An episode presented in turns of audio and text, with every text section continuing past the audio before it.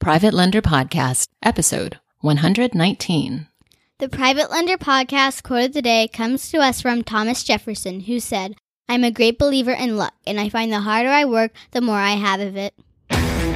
This is the Private Lender Podcast, the show that shares practical advice and know how for new and seasoned lenders. From private mortgages on single family houses to joint ventures on commercial projects and beyond. Discover details about investment vehicles that you won't find at your local bank or online broker. Listen and learn from private lenders and real estate investors, as well as from professionals and entrepreneurs, as they share the details, strategies, and the insight that allows for successful and prosperous lending. Now, get ready to increase your ROI. Here's your host, Keith Baker. Hello, Lender Nation, and welcome to episode 119 of the Private Lender Podcast. I'm your host, Keith Baker, and I'd like to thank you for sharing your time and your ears with me today. If you're looking for practical tips and advice on private lending and how to keep your money safe as a private lender, then you are in the right place.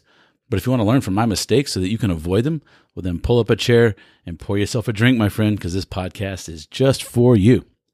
In today's episode, we're going to cover a few of the items of due diligence on every private lender, on every private lender, that every private lender should perform in the month of March or at least uh, annually at some point in time, especially if you do not utilize the services of a loan servicing company or an escrow company to handle most of that for you, which you got to do it. I mean, it's just that easy. But before we get into the heart of the matter and the brass tacks of today's episode, I need to perform a little housekeeping uh, of my own and then also for the podcast.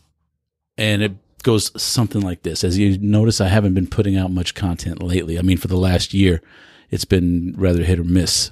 Uh, I didn't produce one episode in February of, of 2021. And I, I could blame a lot of things such as COVID or kids, divorce, death, additional family drama, anxiety, depressive episodes. And let's not forget that Texas became an ice cube for a few days recently. But the, the truth is, it was my choice. I I chose not to produce episodes or content or anything for the Private Lender Academy. You know that that thing I've been threatening you with since I started this podcast, and I've something I've come to realize recently is that um, it wasn't so much that I consciously chose not to do anything, but now I'm able to see that I it was a choice in that I I chose to stay with uh, the familiar feeling feeling of you know procrastination uh, due to a failed sense of perfectionism. Right? I mean, um, I can't do it right, I'm not going to do it, kind of thing, which is just bullshit. Um, and, you know, it just means that I chose to stay in my comfort zone and, and watch the world goes go by as as I wondered, you know, I sat there and went, why, why wasn't I making any progress? Why, why is this so difficult? And that's really, that's, that's it. I mean, that's, there's no big secret to it. That, that kind of just wrapped it up in a nutshell. I not proud of it. I don't like it. I, I feel even further behind the eight ball now than I ever have in life and, and with this project and with, you know, the whole private lending thing. It's, um, but I, you know, when I when I sit down and, and try to give an honest assessment of why that happened, the only thing I can come up with is that it was it was my choice. And hopefully, I like to say that I've finally gotten off my ass and put that mindset behind me. It's going to be a little struggle here and there, you know. Um, some days are better than others. You know, the life's a, a big bowling game, right? You know, strikes and gutters, especially if you play like I do. so, anyhow, let's get into the housekeeping of the podcast episode today. And that the first one is please, please connect with me at the Private Lender Podcast Facebook group. And I don't know why I said it like that, but yeah, the Private Lender Podcast Facebook group. Just go on over, search it, and answer a few questions and if you are a private lender, I will. Uh, I'd love to have you come and uh, join the discussions with us. Uh, if you're looking for private money, or if you're a hard money lender looking for pri- uh, private money, we'll have another group for that. But um, right now, I've only got one hard money lender in the group. That's Ink Lending, Paul Lemnatos, and I want to kind of control who I let in. So, uh, yeah, if you're you know, for private lending, if you're looking for, go to the Facebook group, connect. There's a lot of um, there's Paul. There's uh, Jaspreet Baveja, who I've had on the show. Uh, you know, there are a lot of people who uh, Steve Hiltebiddle. They're contributing, and it, it, helps everybody in the end. So that's the first piece of housekeeping. Please go to. Uh, you can also go to the show notes page for the link to the Private Lender Podcast Facebook group. And if you'd like to get into private lending, but you don't feel like you're you're ready that, or you feel like you need a little help to get you through your first few loans, then head over to privatelenderpodcast.com forward slash ink. That's I N K, and learn how you can get started in lending with my friend Paul over at Ink Lending, like I just mentioned, and fund their loans on properties right here in the Houston area, in one of the most lender friendly states in this great country of ours. That's right. Paul and his team will vet the deals, underwrite the loan, and put your money to work for you. They even service the loan on your behalf. That's about as passive as you can get. So again, if you want to get more information, privatelenderpodcast.com forward slash ink, I-N-K. All right. Now it's time to get down to the brass tacks. And it's time for us private lenders to perform a little due diligence as we close out the first quarter of the, the year. And here's a quick little check, checklist for you. Number one, did you send out your 1098s, your mortgage interest statements in January? Did you do that? Some people do, some people don't. I always err on the side of caution and do it that way because I don't know why. I just do. Um, it's like five bucks. It is a bit of a hassle, but it gets the documents out there, and it also helps me keep track of, um, you know, forces my hand to make sure I keep track of all my loans, which I should be doing anyhow. But it's just another little safety valve there uh, to make sure that I'm on top of the of, of what's coming in. Number two, were the property taxes paid by the borrower. Most, uh, well, in Texas, we, we pay our property taxes at the end of January. It may be different in your state. I understand that that's quite common. But you can also confirm this uh, just going online to the uh, your county tax collector, assessor, and collector. It's a public record, so that they should you should be able to find out if they've paid their taxes.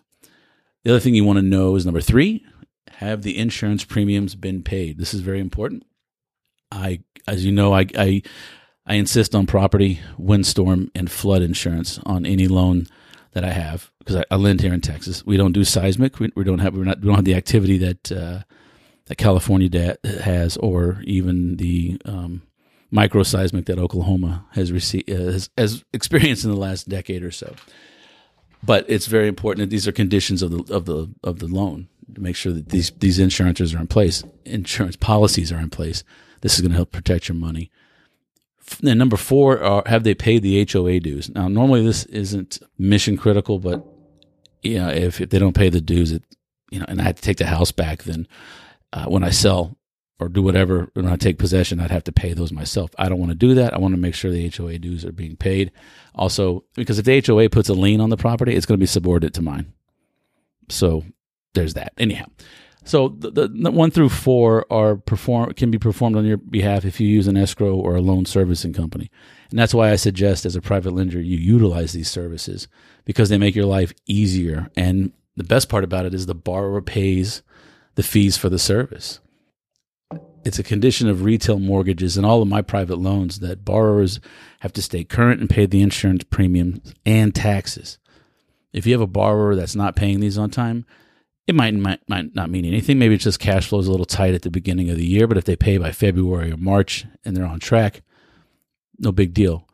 But if they're not paying on time, it, all, it could also mean that they are in trouble or quickly arriving at the doorstep of trouble, right? So it's your job to protect your money. Be the CEO of your money and ask why. Very important. Those four insurance premium taxes, especially HOA and 1098s, not as heavy, but definitely, definitely make sure taxes and insurance are paid. And there's one last thing I like to do that escrow companies can't help with, and this is number five on your list. And that's at least once a year, I like to do a drive by on the properties uh, upon which I have a lien, and I like to assess the condition of the property. Now, obviously, I want any property that I lend on to be in good condition, but it, it depends on two really two factors: the property condition and the pro, and the and the property's use or the loan's use. Right. So let me break this down a little bit. If if I have a loan on a rental property, for example, I want to see that the borrower and the tenant are both maintaining the property's condition and appearance. Curb appeal is very important to me, even with the lower value rentals. Um, and I and I haven't had you know I haven't really truly slumlord it with with like twenty thousand dollar properties in some bad areas in Houston, but I've owned a seventy thousand dollar property that brought in rent that was less than thousand dollars a month. Curb appeal is very important to me because it's usually one of the first indicators of where things are heading. Uh, another example is if I'm loaning to an investor who has sold the property with owner financing you know, beneath my lien, wrapped my mortgage, my first position.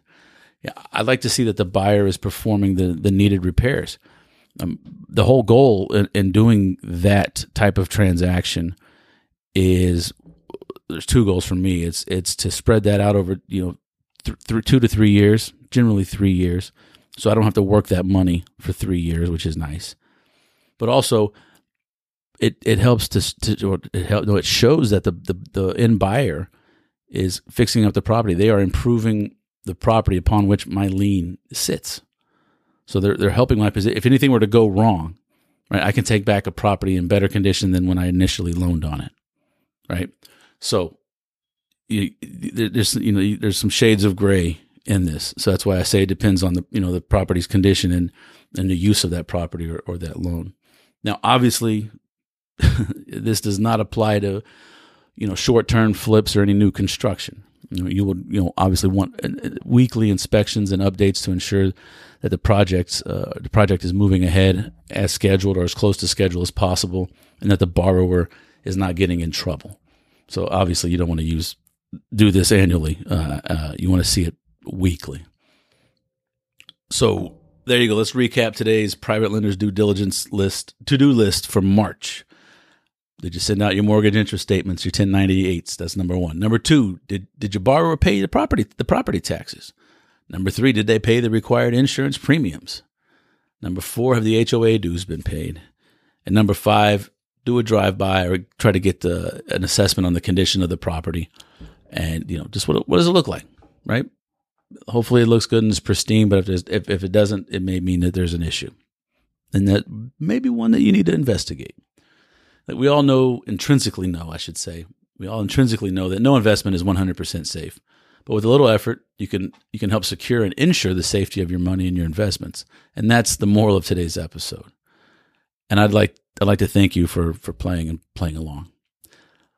Look, here's the deal. I don't charge money for this show, but there is a cost, and I would be extremely grateful if you would help drive awareness to this show to get the word out by leaving me an honest rating and review over at Google Podcast, iHeartRadio, Spotify, or whatever platform you are using to hear my voice. But it would mean the world to me if you could leave me an honest rating and review over at iTunes because that's Apple, and they're still the, the benchmark for the time being. Like it doesn't take all that long, uh, and it's a small price to pay for the value that I bring, or at least I try to bring. That's my opinion. I could be wrong, but nonetheless, I would greatly appreciate it. And look, if you're if you want to create a stable of your own private lenders, or know people who you know might have some cash and don't realize the power of private lending, then please, please, please send them a text, send them an email, a DM, do whatever you got to do. Please introduce them to me in the Private Lender Podcast. Look, that's going to do it for episode 119. And just a few final thoughts. Please go to the Private Lender Podcast Facebook page and connect. And remember that there is the easy button to lending. You can get started uh, with our friends at Ink Lending. Just go to privatelenderpodcast.com slash ink, I-N-K. So as I sign off, I'd like to say, in addition to self-awareness, I wish you safe and prosperous private lending. And I'll catch you on the next episode. Y'all take care. Thanks so much for listening to this episode of Private Lender Podcast with your host, Keith Baker. For more great content and to stay up to date, visit privatelenderpodcast.com. If you enjoyed today's episode, please rate and review, and we'll catch you next time.